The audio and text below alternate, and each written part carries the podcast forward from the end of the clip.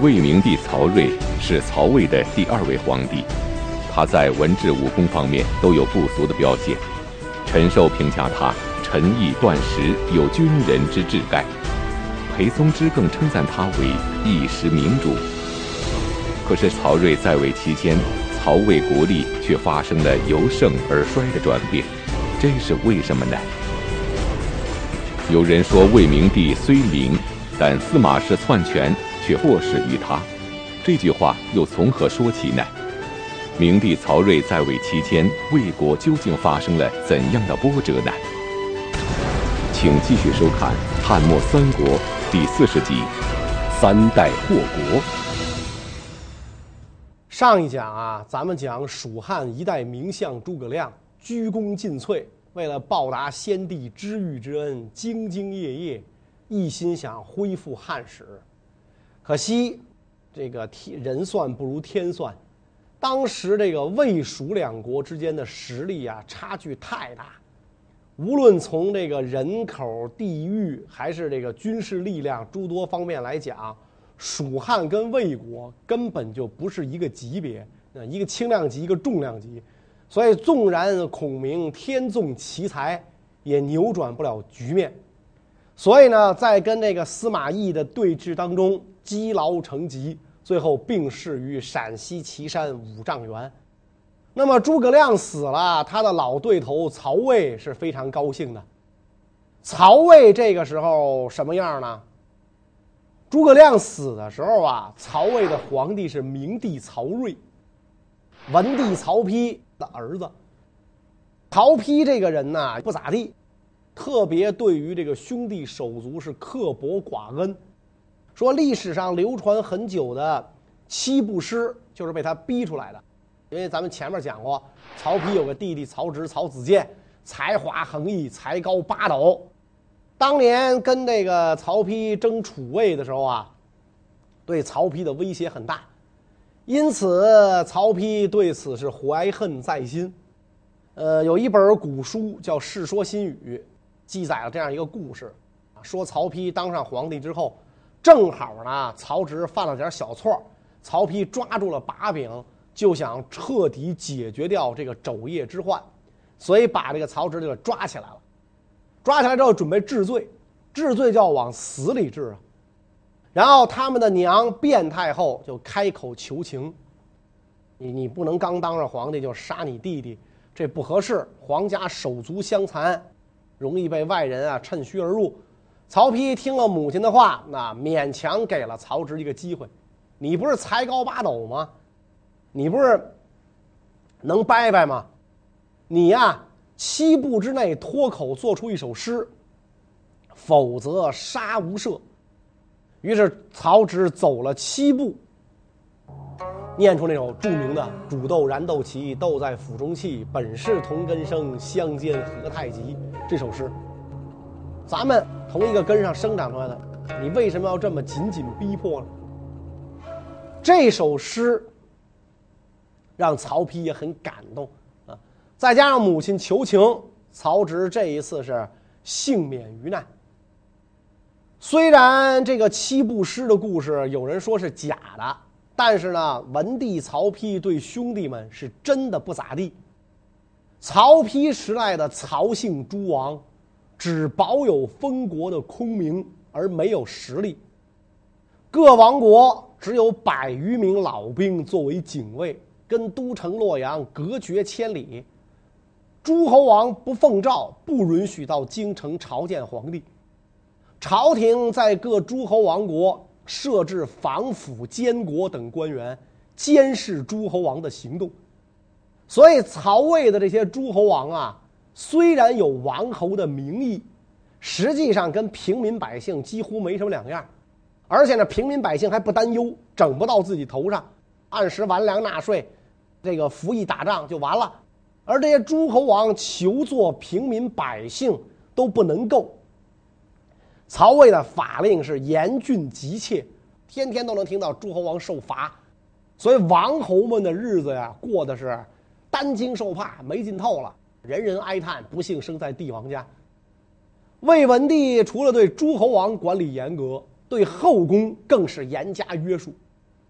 他曾经专门下诏说：“妇人参政是国家动乱的根源，从今以后，大臣们有事不得向皇太后上奏，皇太后和皇后的亲属不能担任辅佐朝政的大臣，也不能封王或者封侯。这一诏书要传给后代，谁如果违背，天下共诛之。”其实，对于这个。亲族们管理严格呢，这确实是好事儿，因为宗室外戚确实是我们看以往的历史是祸乱之源。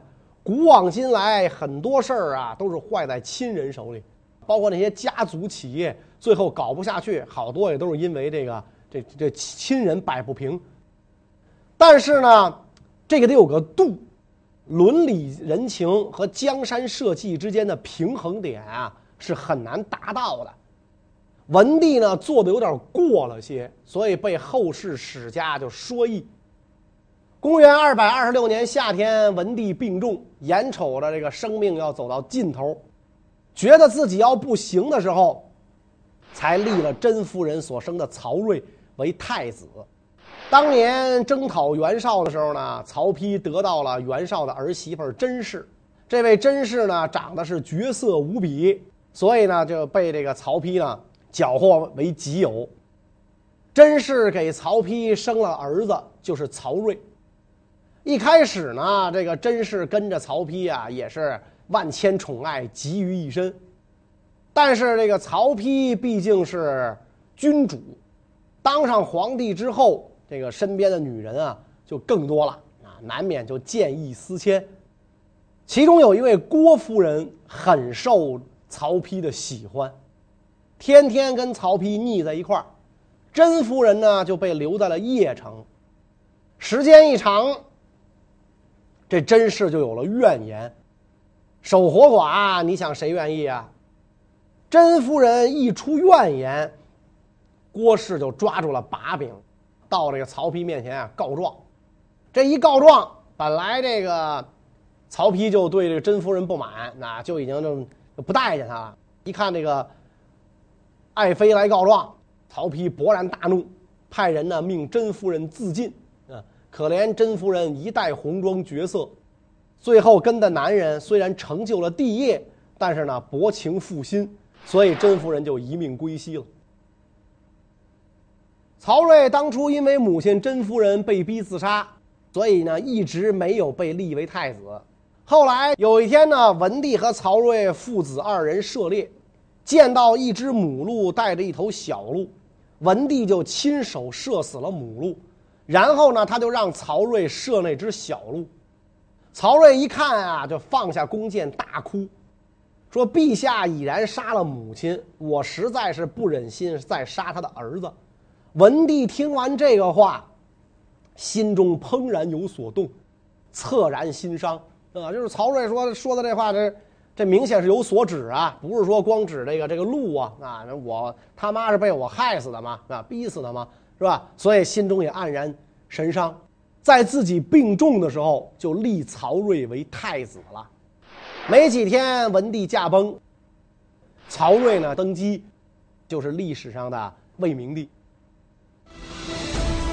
对于魏明帝曹睿，历史上对他褒贬不一，有人说他是一位明君。也有人说他是曹魏由盛转衰的祸首，为什么同一个人却有两种截然相反的评价呢？要说明帝曹睿这个人呐，才能也不错，年少登基也是位有为君主。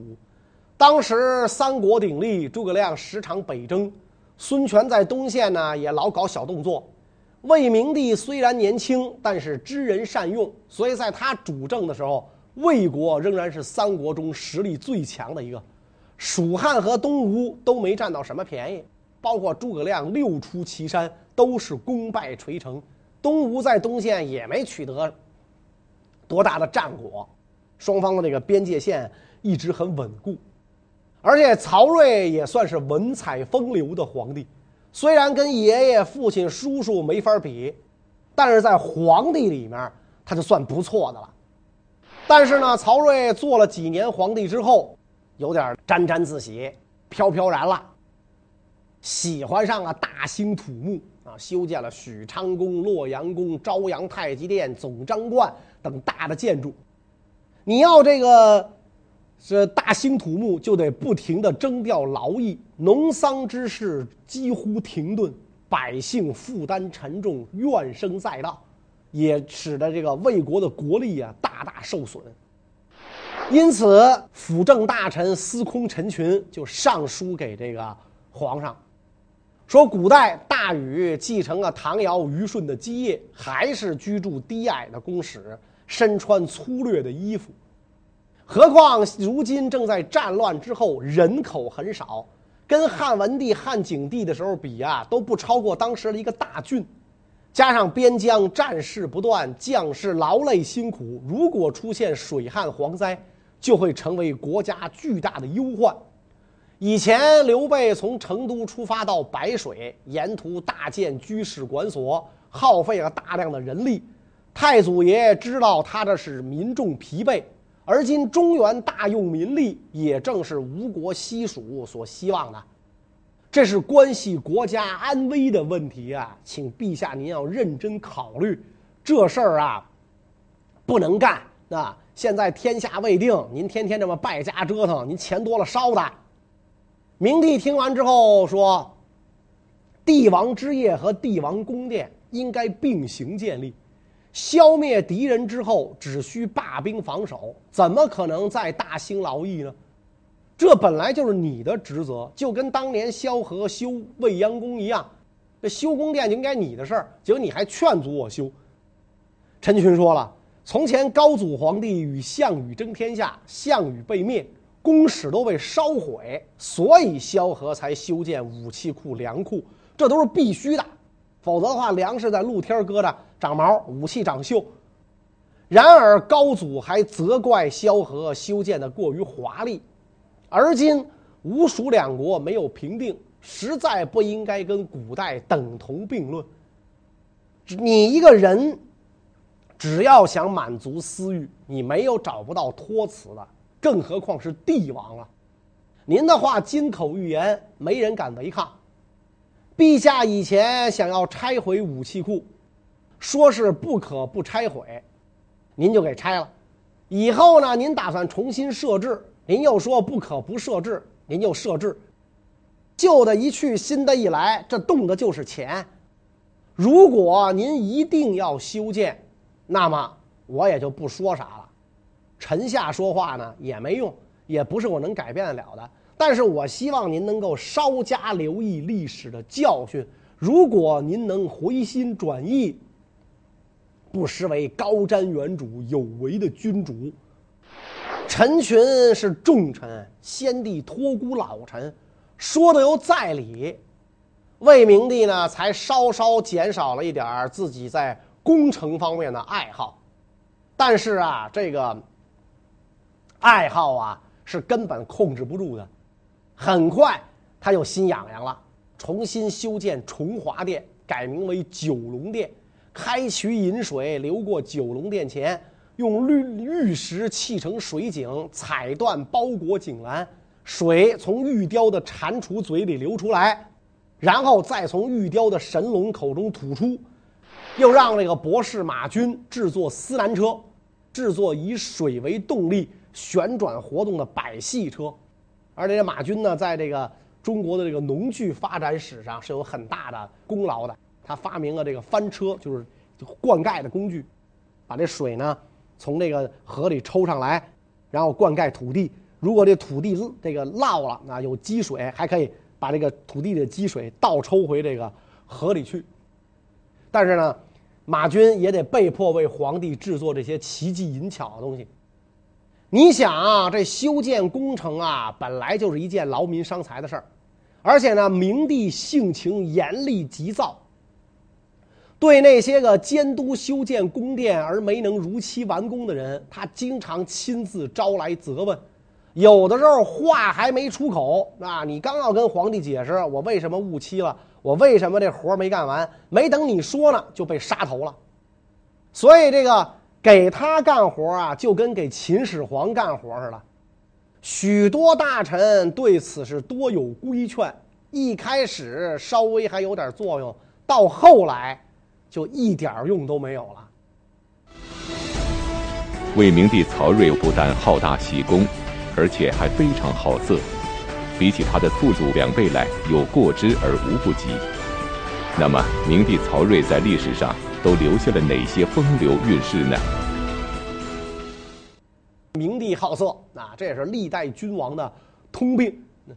经常沉湎于宠妃美女之中，宫中女官的官位俸禄比照文武百官，自贵人以下到担任这个宫廷洒扫的宫女儿上千人，而且明帝挑选读书识字可以信赖的六个女子担任女尚书，让他们审查不经尚书省直接上奏的朝臣奏章，并且呢让他们分别处理。这个父亲文帝一再下诏不让后宫干预政事，他可这倒好，六个女官帮他处理政事，所以这样一来，宫闱之内对国家事务的了解程度甚至超过了朝堂。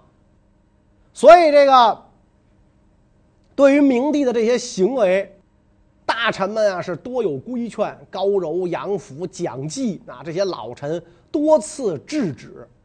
而且杨府呢，曾经上书打算减去宫中女子当中不被皇帝宠幸的人，对吧？你宫中弄那么多女子干嘛？你都喜欢吗？你不喜欢，能不能给放了？啊，让他们嫁到民家，生育后代，也能为国家增加人手。所以这个杨府呢，就招来这个御府的吏员，就是这个这宫里边的这个这个办事员。宫里的公务员询问后宫人数，我得知道后宫有多少人啊？谁受宠不受宠啊？我好建议皇帝裁谁不裁谁？结果这个丽媛组织纪律性很强，跟这个杨府说了啊，这我可不能告诉你，这是宫中的秘密，不能泄露。杨府一听大怒，摁在地上，乒乓五四就揍了这小子一百棍儿。说国家对九卿没有秘密，反而对小吏有什么秘密吗？你保的哪门子密啊？嗯，杨继这个时候也上书朝廷，跟这个魏明帝讲啊，说从前勾践鼓励生育，准备国家征用，燕昭王抚慰疾病贫苦的人民，打算报仇雪恨，所以能以弱小的燕国战胜强大的齐国，贫穷的越国消灭了强劲的吴国。而今吴蜀两敌强盛，陛下在位的时候，如果不能剪除，必将被后代百世所谴责。所以，凭着陛下圣明神武的韬略，那我应该舍弃那些个可以缓办的事儿，一心一意讨伐敌人。我认为呢，这没什么难办的。魏明帝知道这些人说的都在理，可就是不能采纳，而且这个。他居然还发布了这样一道诏令，命令呢，搜检强娶天下士女，已经嫁给下级官吏和平民为妻的，一律改嫁给出征的兵士，允许呢以相当数目的牛马牲畜赎回，还选拔其中美貌的送到皇宫，这就是赤裸裸的强抢民女啊，对吧？人家已经嫁人了的，得改嫁啊，改嫁给这个士兵。你要是舍不得你媳妇儿，你就用这个相当数目的牛马牲畜赎回，这这不强抢吗？对吧？人自己的媳妇儿被抢走了，还还得赎，而其中长得好看的，他又直接充实到皇宫当中。所以虽然有很多正直的大臣规劝，但是明帝不加理睬。所以这么一来，明帝又给自己搜刮到了很多的美女。明帝虽然嫔妃众多，可是生的儿子都早夭了，没有子嗣，于是收养了曹芳为养子。不久，明帝病重，立曹芳为继承人，但是曹芳年幼，需要大臣辅政。那么，魏明帝会选择谁来出任辅政大臣呢？到了公元二百三十八年，明帝病了。这个时候呢，身边的权臣是刘放和孙资、孙刘两个人啊。你说这俩人的姓也够逗的，就是跟这个曹魏最敌对的两国国君的姓。孙刘俩人啊，是曹操时候的旧人啊，这已经历仕三朝了，现在依然依然是掌握机要。明帝每次出兵，中书筹划都是他两个人。每逢国有大事，朝臣集会议事，也让他俩决断是非，择定而行。而其他的这个诸侯大臣、公卿大臣，很少有能够参与机要的。因此，很多人啊对这哥俩啊就愤愤不平。明帝这一次生病，看起来是很重，自知不愈啊，眼看自个儿啊要不行了，所以呢就开始考虑后事了。当时呢，因为权力啊集中在这个孙刘两个人手中，明帝担心对自己的接班人不利，所以呢就任命燕王曹宇为大将军。想让他呢跟领军将军夏侯宪、五位将军曹爽、屯骑县尉曹昭、骁骑将军秦朗共同辅政。明帝年少的时候呢，跟燕王曹宇亲近友好，所以就想把这后事啊嘱托给这些人。由于这个刘放、孙资哥俩长久的掌管国家机要，很多人是心中不服。夏侯宪、曹昭更是愤愤不平。这个时候呢，他俩这个入宫接受先帝遗诏，接受先帝的这个这个顾命，恰巧殿上啊有一只鸡飞上了树，殿中有一只鸡，咵飞到树上去了。结果夏侯宪、曹昭俩人相对对视了一眼之后说：“这也太久了，看他们还能活几天，啊？”这个假装说是鸡。实际上就说的是孙刘，结果没想到隔墙有耳，这话让别人听到了，告诉了孙刘俩人。孙刘怕有后患呐，就私下想加以离间，改变明帝的托孤人选。这个明帝想任命的大将军曹宇，他的性情啊恭顺温和，对于辅政的事儿呢不是很热心啊，他自觉自己啊。能力不够，所以呢坚决推辞。这么一来，明帝就让这个刘放、孙资啊进入自己的寝宫，就问他们说：“燕王是不是不想干这个辅政的事儿啊？他是不是这个这个一推六二五啊？”刘放、孙资就赶紧回答说：“燕王自知不能承担重任，所以呢，他确实是，呃，各种推，百般推脱。”然后明帝就问。那谁可以担当重任呢？当时只有曹爽一个人在明帝身边，所以刘放、孙资就顺势推荐了曹爽，说他可以，而且说呢应该召回司马懿参与辅政。然后明帝就问曹爽说：“卿家你能承担这件大事吗？”曹爽也是个无能的公子哥，一听这话汗流满面，紧张的不知道该怎么回答。刘放就暗中踩曹爽的脚，在他耳边说：“啊，赶紧说，以死奉社稷。”曹爽就只好结结巴巴：“哎，微微微微微臣以死奉社稷。”于是呢，明帝就听从了这个刘放、孙资的建议，打算任用曹爽、司马懿两个人为顾命大臣。没过多久，明帝想要废除之前的任命，改用德高望重的燕王曹宇。为辅政大臣，这时候刘放、孙思二人再一次出面，使明帝改变了决策，也为日后司马氏篡权留下了后患。那么，刘放、孙思二人是如何让明帝改变决策的呢？刘放、孙资一看，那我们哥俩好不容易把辅政大臣推荐了，皇上怎么又变卦了？所以就入宫又去游说明帝。明帝这个时候其实已经是病入膏肓了，再加上一贯的信任孙刘，那耳根子又软，就听从了他们的意见。刘放还不放心，就跟皇上说：“啊，最好陛下亲自写下诏书。”明帝说：“哎呀，说我这个病势沉重，而且我累极了，我写不了。”刘放就居然上了皇帝的床，把着明帝的手，勉强写下了诏书。然后拿着诏书出宫，大声说：“有诏，免去燕王曹宇官职，不得在宫中滞留。”曹宇一听这话，流泪而出啊！估计这时候他也后悔了，然后任命曹爽为大将军。明帝知道曹爽才能不足，又任命尚书孙礼担任大将军长史，来辅佐这个曹爽啊，就做大将军的秘书长。这个时候，司马懿还在外地征战啊。明帝派人带手诏去招司马懿。一开始的时候呢，燕王曹宇替明帝筹划，认为关中事关重大，应该让司马懿走小道回长安。而司马懿这个时候已经开始往长安走了，正在此时接到了皇帝让自己速速赶回的诏书。司马懿非常怀疑，为什么这么短的时间内，朝廷连续发出了两道内容不同的诏书呢？莫非京中有变啊？快马加鞭，急速入朝。公元二百三十九年正月，司马懿回到京师，入见明帝。明帝拉着司马懿的手说：“呀，朕把后事就托付给卿家了。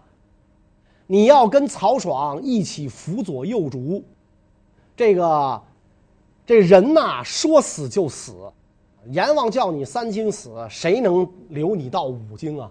朕之所以强忍着不死，就是为了等待卿家，希望能与你相见，然后我就死而无憾了。”说完之后，明帝招来齐王曹芳拜见司马懿，然后指着齐王曹芳对司马懿讲：“说他就是接班人，是我们的新皇帝，您要仔细看看，别看错了。”然后叫齐王曹芳上前抱住司马懿的脖颈：“你以后就要听他的话，他来辅佐你。”司马懿叩头流泪。